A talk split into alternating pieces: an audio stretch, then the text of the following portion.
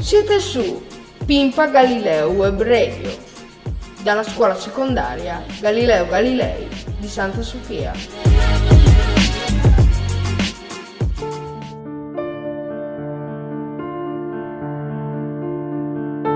Buonasera, sono Vera e sono qui per darvi tre fonti storiche riguardanti il periodo della rivoluzione russa.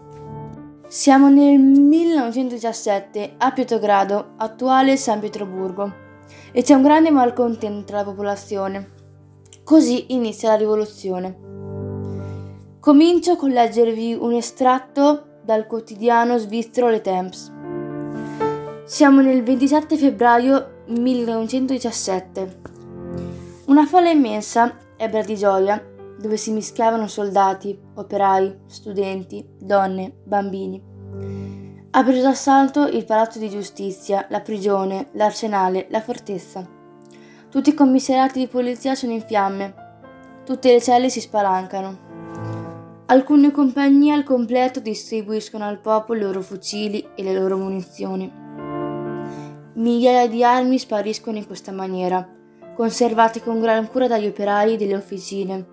Dovrebbero costituire il primo armamento della Guardia Rivoluzionaria.